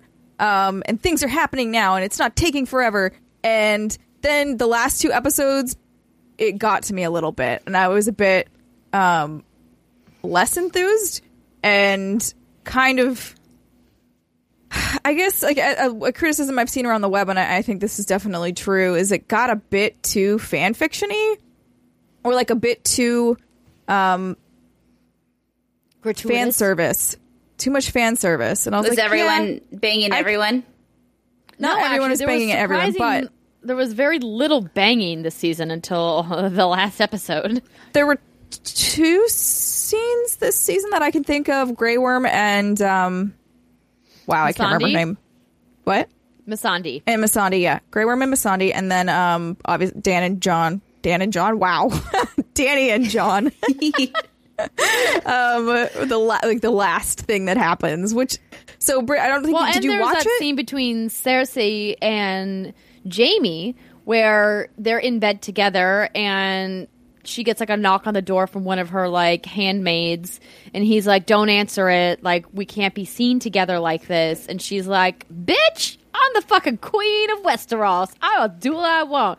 I don't remember that scene. Comes in and Jaime's like super uncomfortable, and the maid's like, hey Jaime, and then she leaves. Do you remember that? No, I don't, which is weird. I'm like, wait, how did I miss that? Oh um, yeah, we I got just to see Lena Headey's butt, and it is a nice butt.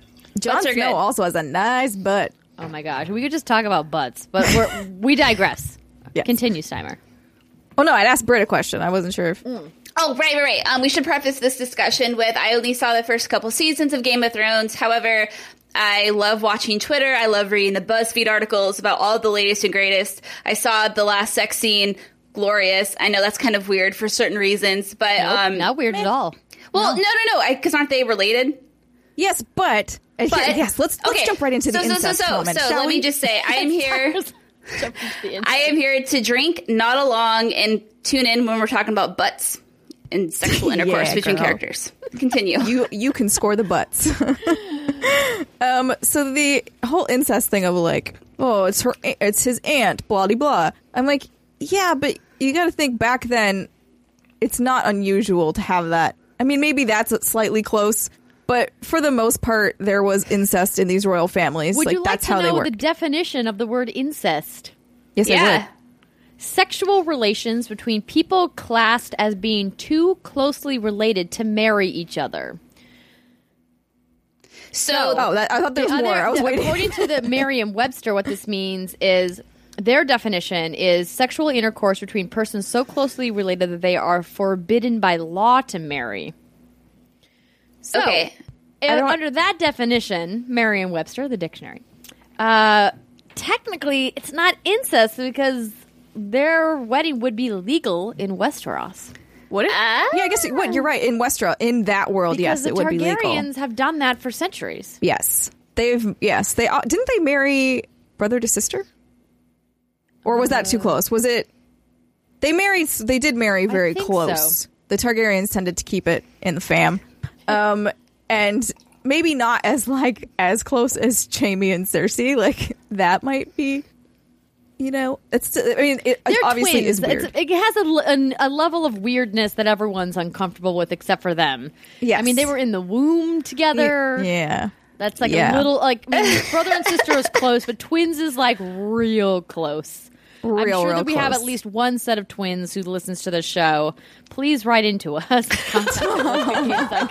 Tell us your feelings on twins, and if you in your right mind could ever imagine.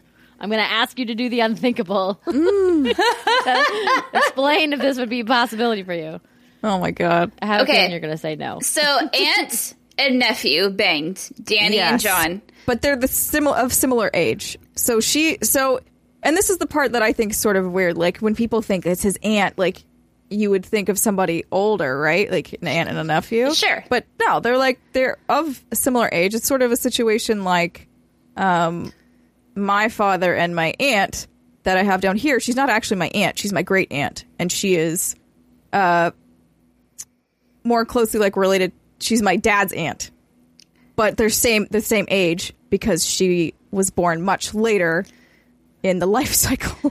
So because they are the same age and because it is of that fictional world, it's not weird. Like people, the viewers weren't turned off by that. If anything, sounds like they were turned on. Correct. Uh, okay, so that can't be the most exciting thing that happened, though. I want to know. Like, I mean, it was pretty exciting, mostly because he, he does have a really nice butt. Like, but, yeah, but what so does that symbolize? Nice the reason why it's important is is because in his voiceover, when Sam is talking to Bran Bran about this, he says that technically, Jon Snow, or Aegon Targaryen, as his name is, you know, kind of we find out in the finale, is the rightful heir to the th- Iron Throne, which means if he's the rightful heir, Daenerys can't be the rightful heir. Right, and she gonna be mad. She gonna be real mad that she's gone through all of this work and has amassed this army, and she has all of these followers, and she's like, that I'm gonna rule Westeros, I'm meant to be queen. And not only that, I'm the last Targaryen, and it's like, so she no, doesn't know. She doesn't know. She doesn't he doesn't know. know. Neither of them know, which is why they hooked up, because they don't know. I'm really excited to see how the, they're going to handle it when they find out. Yeah, that follow-up will be nice. But here's my question to you, Andrea. Is like for everyone's like, oh, it's going to like put a rift in their relationship because, like you said, like Danny's going to be like, oh my God, my whole life is a lie, essentially. Um, but John is not a power-hungry guy. No. John, of all people, would probably be more likely to say, you know what, take it. Like, you clearly want this more than I do. Right, but and that's I'm just not the being... way of the world, right? Look at what happened with Theon. But if he doesn't Yara. tell anybody, he still can be Jon Snow. Who knows? Sam and Bran. Like, they don't need to tell anyone. They can just continue life that way. This is what's going to happen. Okay, John, go for it, Britt. Jon's going to be like... Eh, you know, this is a lot to take on. Why don't you, Danny, Emilia Clarke, freaking gorgeous woman, why don't oh you take totally. the throne, and I will I will collect royalties, and we will form a relationship. It'll be like in Dragon Age Origins, where if Al- if you're an elf and Alistair is the king, you can't publicly be known. It can't be known that they're a thing, but behind the scenes there's some freaky deaky shit going on. You could be the mistress. But here's the thing. To me, too, I'm like, uh, you see Tyrion looking a little bit um, displeased with the fact that they are banging in the ship. And I think because, you know, he senses like, uh-oh, this was once a political relationship and now it is a sexual relationship. And how is this going to work? Um, but to me, I'm like, but wouldn't that just, you could like marry them and then everything is fine. Can Danny right? get pregnant? We don't know yet. She says she can't, but Dan- John- this was the best when Do- Jon Snow was like, have you considered she may have lied to you? And basically like, challenge accepted. Like, let's, no, let's so rock the and roll. Reason, the reason why Danny can't get pregnant, according to the lore of the book, is that the like the Magi, the woman who tried to save um, Khal Drogo, Drogo, used blood magic to essentially... kill the baby that was in her womb, mm-hmm. the son that was supposed to like mount the world or whatever. This this yeah. stallion that she the was stallion supposed to give, that to, what, supposed to give birth it? to when she was Khaleesi, uh, and this sorceress, this witch, like killed the baby in her womb and scarred her womb, essentially making her barren for the rest of her life as like a blood sacrifice to to save the life of Khal Drogo. Except we all know work. how that turned out. He was a vegetable. Yeah.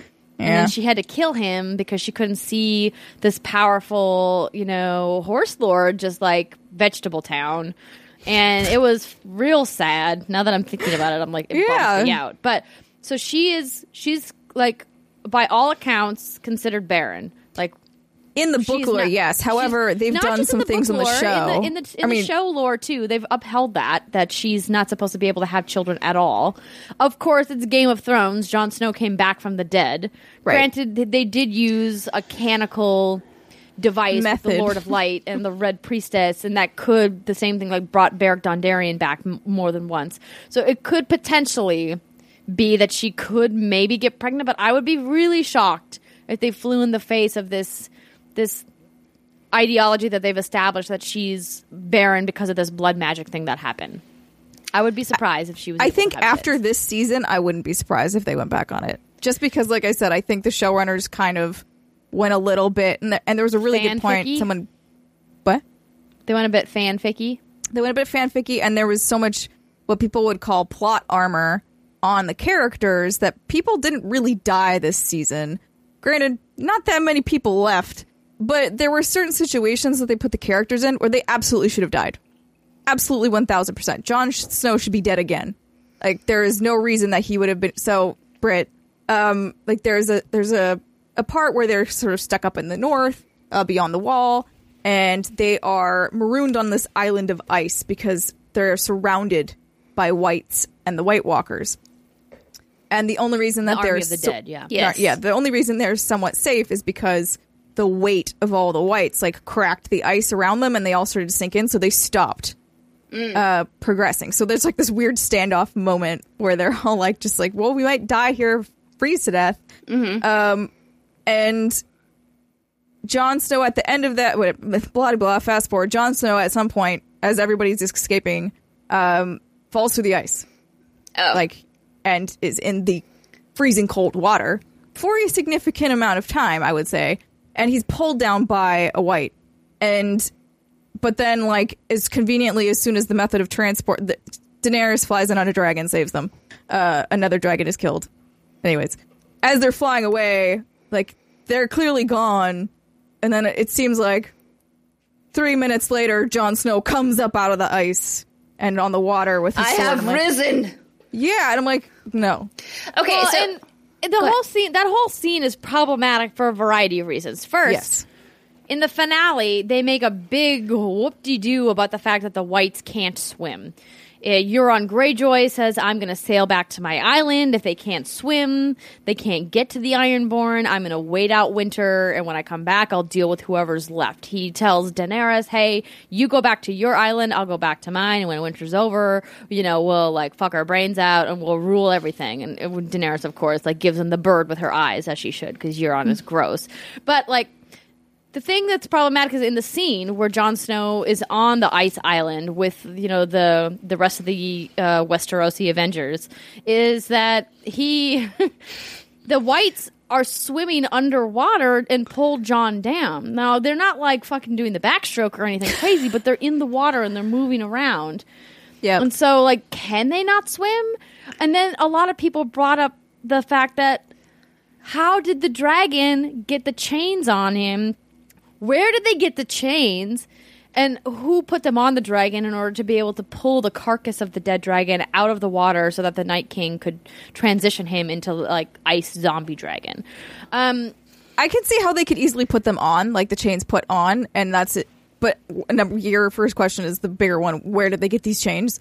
Um, because what you can do is you can just, like, basically sacrifice the pawns, right? Like, sun the whites down the water. They're not coming back up, but who cares? You get the dragon out of it. Right. They tie it down, you know, at the bottom and then live there forever, I guess. Like, I don't really know. Are they just chilling at the bottom of the lake? Yeah, because they're they're not dead. So yeah. I think I think the, the thing that is that um, I, there's just a, the, the big the biggest problem with this season is is these little these little cracks have have amassed to a point where we really as fans, have to suspend our disbelief even more so than we normally do with a fantasy series, because they're taking liberties. And I think the fanfic criticisms are one hundred percent valid. I think that it's clear the showrunners have no source material to go from anymore. Yep. I don't believe that George R R. Martin is heavily involved in the scripting that's happening. Yep. I think he's there in a consultation capacity. But we already know, as fans who, like me, who've read the books, we already know that the show has diverted from the storylines in the books quite severely in many cases. And so you can't really compare, but I have to believe that a lot of the things that we saw in this season, like the like the major plot lines will stay the same, but like the filler will be a little bit different. Absolutely. Um, and the other main criticism besides the fanfic point is the time travel, or like not time travel, but essentially characters are now teleporting around the map, right? Like before in prior seasons, it took forever. It, they showed like how long, or they, they made you feel how long it took to get from one part of the world to the other. Relationships along those journeys. I mean, almost all of Arya's storyline takes place on the journey that she uh, takes with the Hound and with Meat Pie. Yeah. Think about how long that whole exposition took, and that was them leaving King's Landing, right? And totally. And uh, there was a funny map that I saw, and it was like, Jon Snow's travel, and it's do, do, do, do, do, do, do. And then the the Army of the Dead's travel, and it was like, that's much. Like, they just... Right? That that totally is super inconsistent. It was really frustrating that everybody else could teleport, but the Army of the Dead was at Hardhome, which, according to the map of the world, is not it, that far from the wall. Exactly. And then what they did is they just kind of just like meandered around in the in the woods for the entire season. That was a, a point that I was a little bit upset about. I had hoped that there would have been more conflict with the White Walker army in the season. And really there was just two things. There was the scene with, you know, the Avengers on the ice where the dragon was defeated. And then there was the final scene of the entire season where they finally came and destroyed, used the dragon that had the been undead converted dragon. into a, a White Walker dragon into destroying part of the wall, and the army has now breached the wall.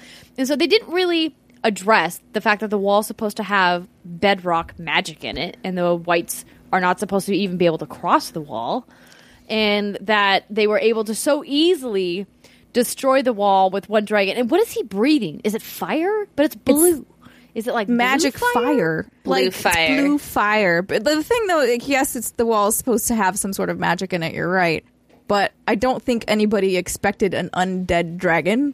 Like I feel like that may have been the the chess piece element people weren't expecting. That seems like and a I, cop out though.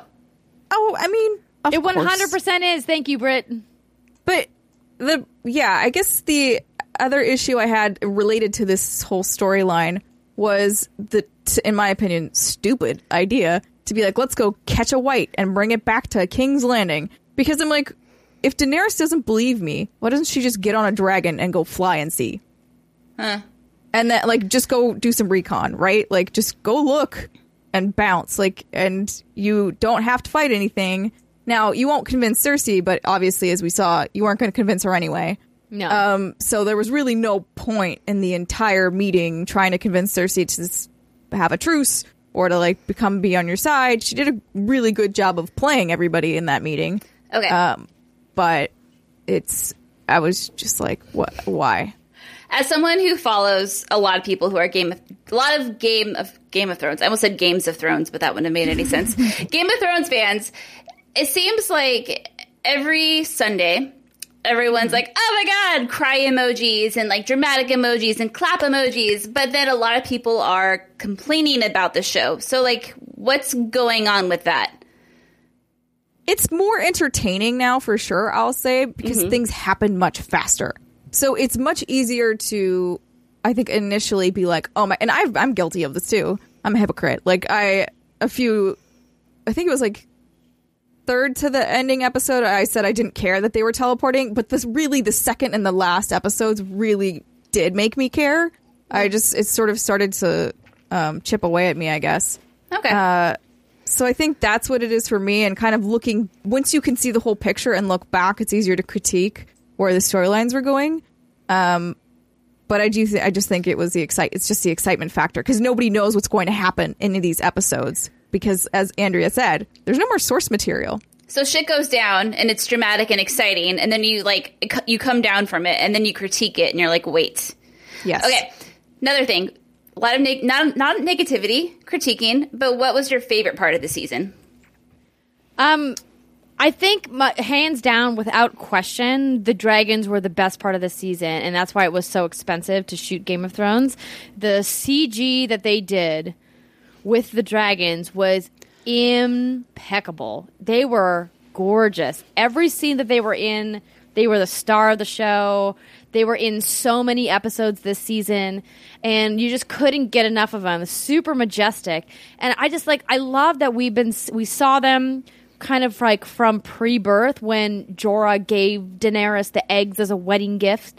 And then like her journey with the eggs to where, you know, she put them on Drogo's funeral pyre, and then they were hatched and birthed. And then we saw her travel with them as babies, and then they went to Meereen, and they were growing up, and now they were free. And her bond with Dro- um, Drogon? No. What uh, is the name of the big one?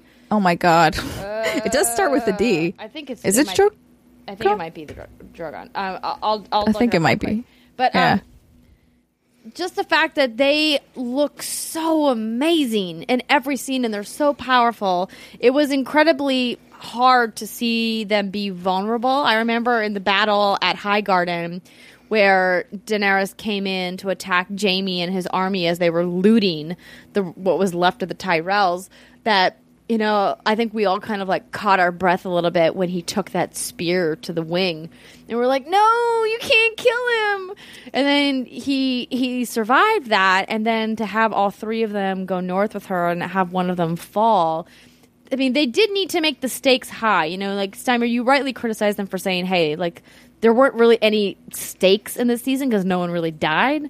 I mean, clearly having one of the dragons die was a big was a big stake, and and having him be turned into a White Walker really upped the ante there. But that for me was was my favorite part, and I really also liked how the Stark storyline finally kind of all came together. It was really tough seeing what that family has gone through over seven seasons of Game of Thrones.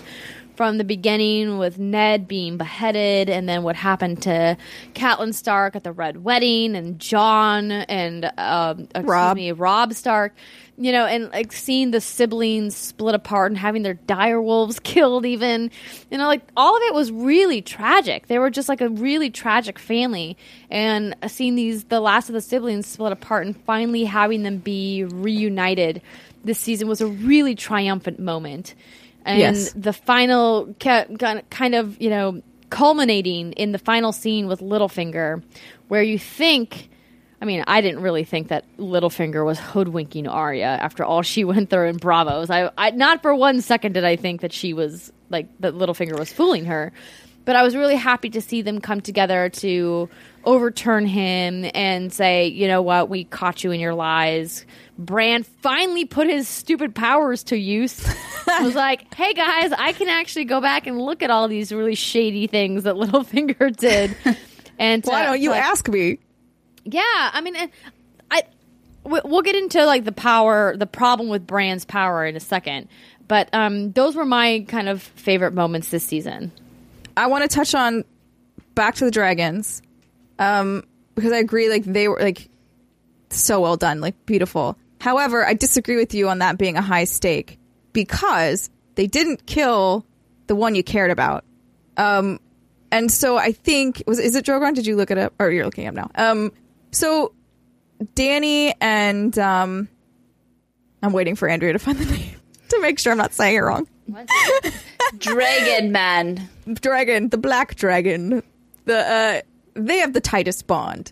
And so when they killed off kind of one of the superfluous ones, it was like, okay, that's sad. But even her reaction to it, granted, I'm assuming she was in shock, but like it didn't seem uh, yeah, as it impactful. Is Drogon. Okay, good.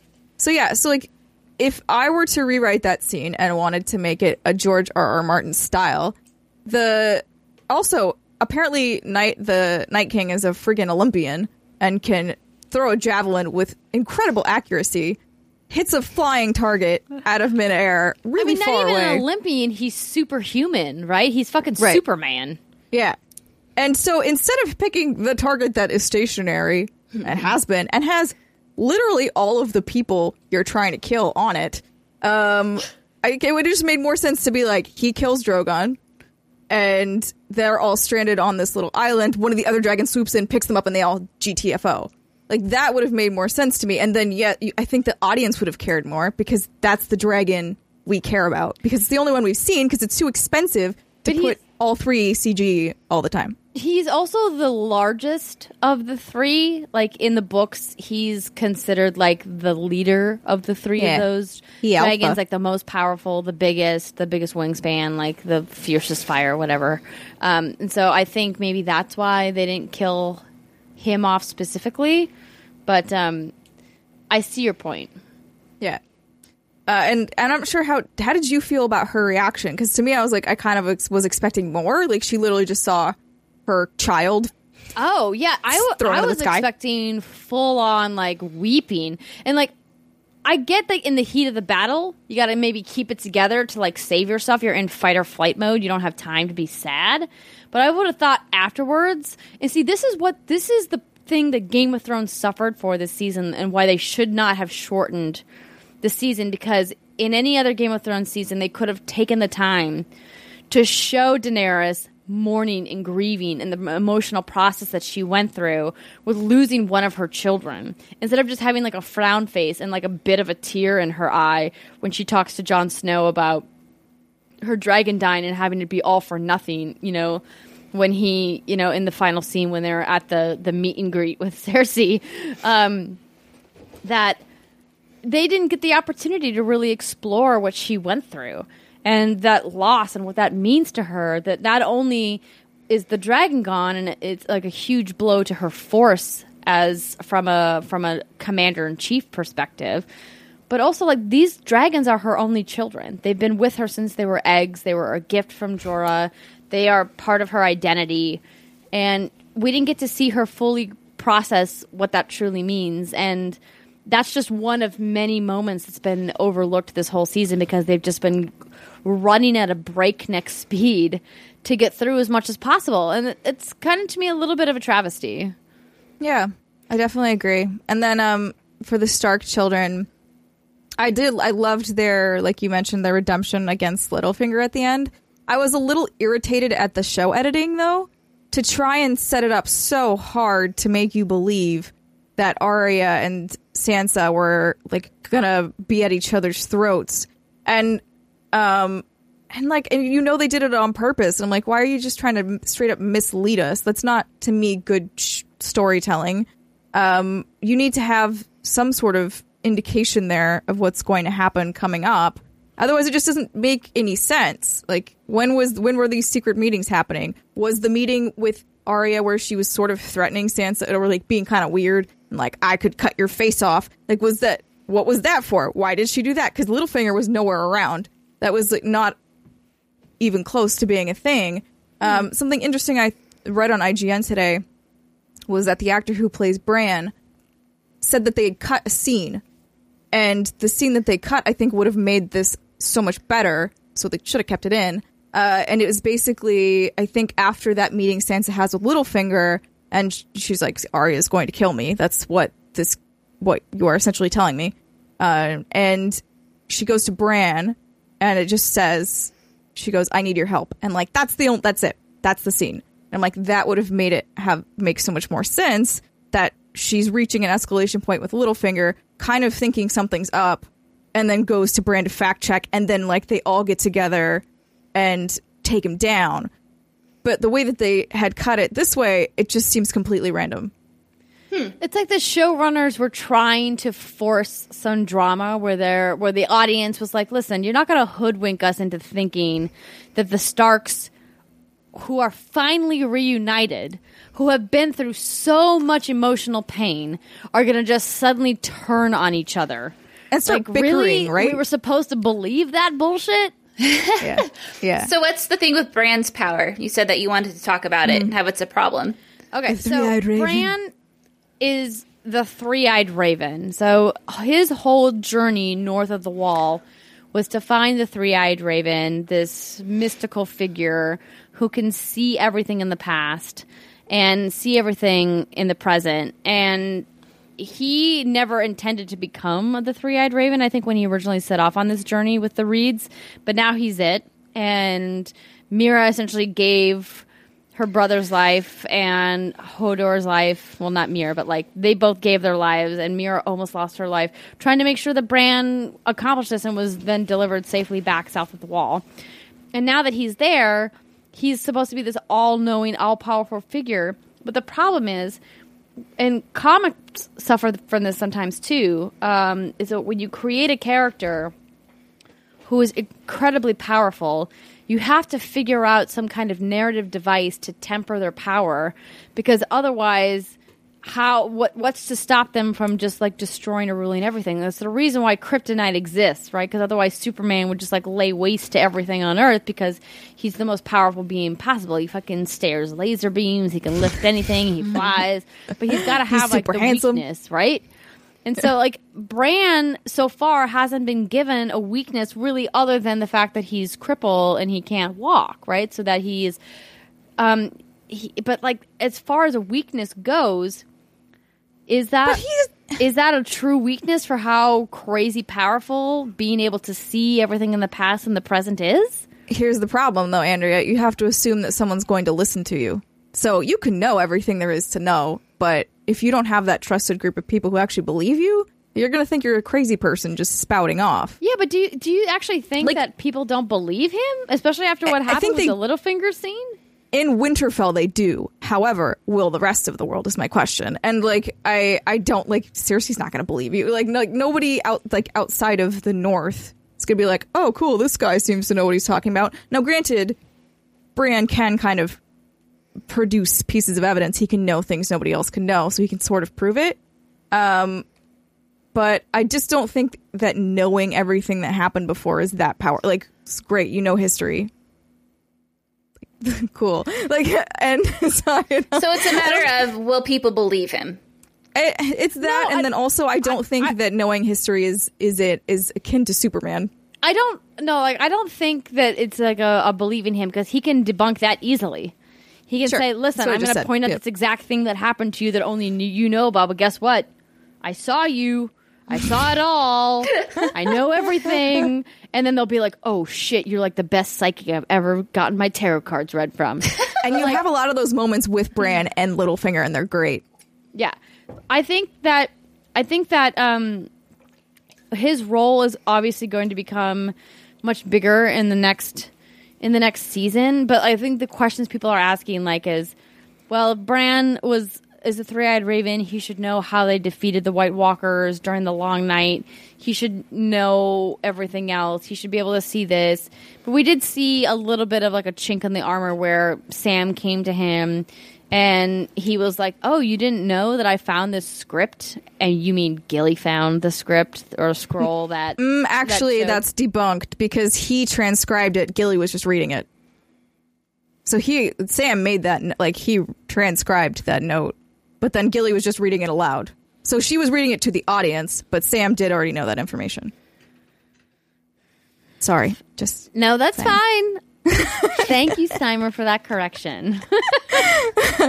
um. Anyway, the point the point being, like, you have to kind of figure out where to draw the line as to, like, how powerful he is. Now, one thing I do want to say is that the Night King theory, that Bran is the Night King, is whack. It's yeah. not realistic.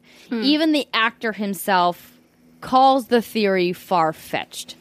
So I wouldn't hold. I don't, I don't think anybody other should hold his breath or her breath that Bran is going to become, or or is all along has been the Night King. I don't think that that's a thing. He also mentions in that article you're referencing, um, though, a, a sort of explanation as to why he didn't know about the marriage, and he was like, "Imagine you've just been, you've had every like encyclopedia downloaded into your brain. Yes, the information's there, but you're not sure where to look for it, or like you need to have some sort of direction." in order to use this power. You can't just be like, I want to know everything that there is to know. But when Sam is like, no, he He's did not this. Like the Fifth Element. Exactly. So, you know, when he would, when Sam gives him that clue and that trigger, he can go to that place. And that, I think, unlocks the name that John had. So essentially, Bran is the Google of Game of he Thrones. Is. He is the Google. Okay. You must ask it a question. Yeah. Cat videos. Exactly. Um, man, I feel like we could just keep talking about this I forever, wanted to mention but... one more thing. Yes. Steimer, tell and me. And my, my happiest moment, actually, was Jaime Lannister leaving Cersei Lannister at the end of the show. And there was a half a second for me. Slow yes, clap for clap Jamie. For him. The brother finally left the sister? Yes. Like, they so broke up? Yes. Okay. Well, well, in more ways than one. Uh, yeah, I mean, yeah. She called him a traitor and, like, was threatening him with the mountain, the zombie mountain. Um, so even, I knew she couldn't kill him because if she didn't kill Tyrion, there's no way she's going to kill Precisely. Jamie. Precisely. But there was still that half of a second my heart skipped a beat when the mountain, like, unsheathed his sword. And I was like... Like, holy crap, no. And then, yeah, it did, obviously it didn't pan out. But they they got me for that half second with that noise. Just the Sheet. steel, like, sliding out of the sheath. I was like, oh, no, you can't kill him. I like him. Um, but so, yeah, I was like, I was, I was really proud of Jamie for standing up for himself and sort of listening to Brienne, which I found... Uh, so at the meeting that they have, Brienne essentially, she was like, fuck loyalty. Like, this is bigger than loyalty, the Night King, and like all of the stuff that's coming our way. We need to be fighting for the world here. We can't be fighting for like petty reasons. So Jaime takes that course of action or really believes in that. And Cersei is more still trying to politically maneuver and stay on the throne and stay in power. So she lies to everyone and says, we're going to... march north with you and like fight the king with you, and we're not going to ask for anything in return, and aren't we so great? However, as Jaime's like laying out these plans, she walks up and she's like, what are you doing? And he's like, doing the thing you said to do. And she's like, do you think I'm an idiot? Like, we're not doing that. We're actually doing this other super shady thing where we're leaving them to fight, and then we're going to go take over every place that's abandoned at this point. And that's what sort of like breaks Jaime and Cersei up, as he's he's rightly says uh our two options here with your plan are they go north, they fail, the south uh, the dead come down south and kill us all, or option two, they succeed, they realize what we've done, they come south and kill us all. And I'm like, yeah, exactly, like, eh. these, this is not a good plan. No, it's terrible. And like the thing that's interesting about that scene and about Cersei and her progression as a character over the last two to three seasons is that she's like truly alone. I mean, granted, she's got Qyburn and the Mountain, but they're not. She doesn't care about them. And I think this whole pregnant storyline is bullshit. Mm-hmm. I don't think she's actually pregnant. I think she's too old to be actually pregnant, especially in this like medieval setting that Game of Thrones is in. They don't have fucking electricity. Like how, how can she? She she would have had Joff- Joffrey would have been like what, like seventeen or eighteen, maybe even close to twenty by this point if he was still alive. Yeah, I, I well, she would be able to be getting pregnant again. I'm laughing like, at Andrew's no, point. Bitch, you lying about that? You lie about everything else. And they the don't have Jaime. Electricity. How could you possibly be pregnant? No, I mean, like, the point is, is like... Quote of the show. Most people don't live to be that old. And having a child when you're, like, in your mid to late thirties is tough enough in the modern age. In twenty seventeen, it's tough. Having it in your, like, probably, what, she's probably in her early forties, maybe late thirties. Mm, they got the, married the way younger though, no, because she would have had she would have been married off when she was a young teenager, right? Like sixteen to eighteen, maybe. So let's say like eighteen, she has her first kid. Joffrey's like sixteen, seventeen in the books. So, okay, so let's say he's seventeen by the time when he's murdered. Yeah. So that would make her. She's still mid thirties. Mid thirties, yeah. But then there's been. According Mid to the late. timeline, there's been at least a couple of years that have passed between when Joffrey was murdered and then the whole thing happened with Tommen and sure. the sure. people, the Tyrells, and blah, blah, blah, blah, blah, blah, blah, and we get to where we are now. Obviously, the teleportation has fucked with the timing of everything. Nobody knows yes, how long. Yes, it has. We don't know taken. What time it is anymore. We don't where know what we? Year I don't know. It is. Yeah. Um, So let's just hypothetically say sure. that she's like thirty-five. Like that old, old age of thirty-five. Is it physically possible I'd say for her it's to more get like pregnant? She's of like course. thirty-seven. But Is sure. it likely? No, it's not likely. Yeah. Also, she and Jamie have only hooked up like a couple times. She must yeah, be well, like the, the most fertile person in all of Westeros. Fertile Myrtles exist. She immediately got pregnant. The thing that... Also, how they, do you know you got pregnant? Huh? She's, you, right, you well, yeah, especially in that day and age, yeah, right? Your stomach, you're like, mm, I feel the Did you pee on a stick? This is like, what? But um, my thing is that, as you mentioned earlier with Dani, she cannot like she cannot get pregnant because of a reason. And so, because of a reason, that was dumb. You know what I mean? Like, there's a Blood canonical, magic. I can't say that word very well, reason as to why she can't get pregnant. But there's also one for Cersei, and that is the prophecy that um, was told ding, ding, about ding, her. Ding. And it said she will have three children. They will all have golden hair. Golden will be their cra- crowns, and golden will be their shrouds, I believe is the quote. Uh, so basically, you'll have three kids. They'll be uh, crowned, and then they're all going to die. Yeah, and it, the prophecy also says that she's going to get killed by her brother, the younger brother, which could be either Jamie or either Tyrion. Of them. Yes, because Jamie was born right after her. So I have to imagine that it's going to be Jamie that kills her because they're setting it up to like have her have this epic fall, and you can tell that he is slowly starting to see her for the monster that she is. I really liked the scene this season between Olenna and Jamie mm. when he gives her the poison. Oh my god, such a baller scene. Oh god, it was so good, right? And she's just like, she's truly a monster. You have to see her for that, right? And Jamie, you can see Jamie kind of take pause and be like, is she a monster? She kind of is a monster, isn't she? But yeah. he, he doesn't obviously admit that to Olenna. He has no reason to. But Jamie clearly sees that, especially when he gets back. And then she pulls the how dare you, you know, like go against me or or, or betray me because of the meeting that Bronn set up between Tyrion and Jamie, which clearly Jamie didn't know about. It's not like Jamie That's, was like, was like, hey, Bronn, set up this secret meeting with like the brother that I'm trying to actively execute. You know? She even says that. She literally says, I know you didn't know about it, but it's still tre- like it's still treason anyway. And we're like, wait, what? Like, you knew he didn't know what he was going into, but you're still like calling him treacherous and like a betrayer and like all this stuff? Like, is it because you didn't drag him into your chambers and ha- let you behead him immediately? Like, what? Yeah, it's... Man, the Lannisters... I-, I don't see a world... in the Game of Thrones universe where they're at in the series where the Lannisters can make a comeback. I really don't. No. There's just no way that... I mean, Cersei has pulled almost all of the cards out of her sleeve at this point. Like, she doesn't really have anything left. It's like, I mean, sure, your crossbow thing, the dragon burned. That didn't work out. Nope. Um, you kind of had to cave at your meeting because the, the the dragons and like sure you've got you know we've got Euron hypothetically sailing to pick up this mercenary army and bring them back to Westeros, and she's like, oh, the Iron Bank is at my side, and I'm like, yeah, but the Iron Bank is they, all they care about is who's got the money, and after they take the money that you've paid them back, it's not like you have extra money to take out another loan with.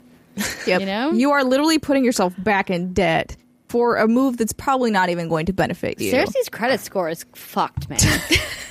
She cannot buy a house. I don't know what she's thinking. Yeah. There's no electricity. Well, no, don't get hung no. up on that, Britt. No, that was anyway, so was funny. A funny saying. Thank you for good. being so patient, Britt, and listening to Steimer and I rant about. And I know that Alexa no. wanted to be part of this conversation, and, and it's unfortunate that she is, you know, ill this week and she couldn't. But um, maybe we can, you know, have another discussion about it. Predictions um, for next season. Well, the next season's not coming until twenty nineteen. When... Wait, really? Did they confirm that? They said twenty eighteen. I think it's eighteen months is the technical.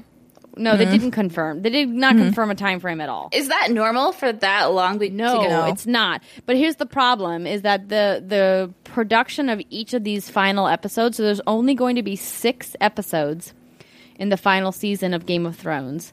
And the showrunners have said that each episode is going to be probably seventy to ninety minutes in length, potentially even longer. So we're talking about like feature film length productions for six episodes. They're essentially making six movies. Movies. So is next season the last season? Yes, it's the final yeah. season of Game of Thrones.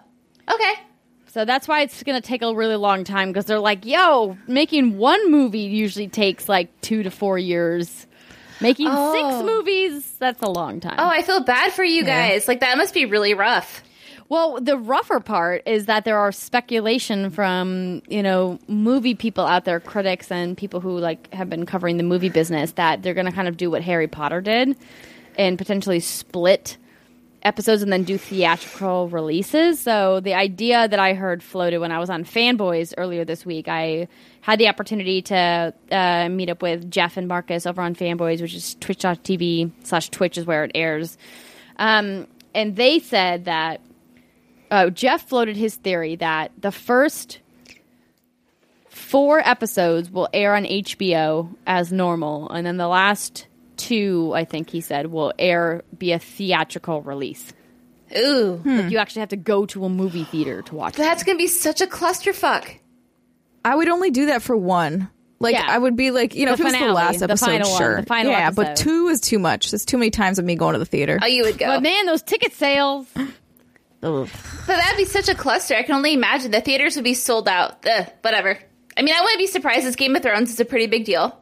You, yeah. They can probably do whatever they want. They will make millions and millions. Hey, who am I? Who am I kidding?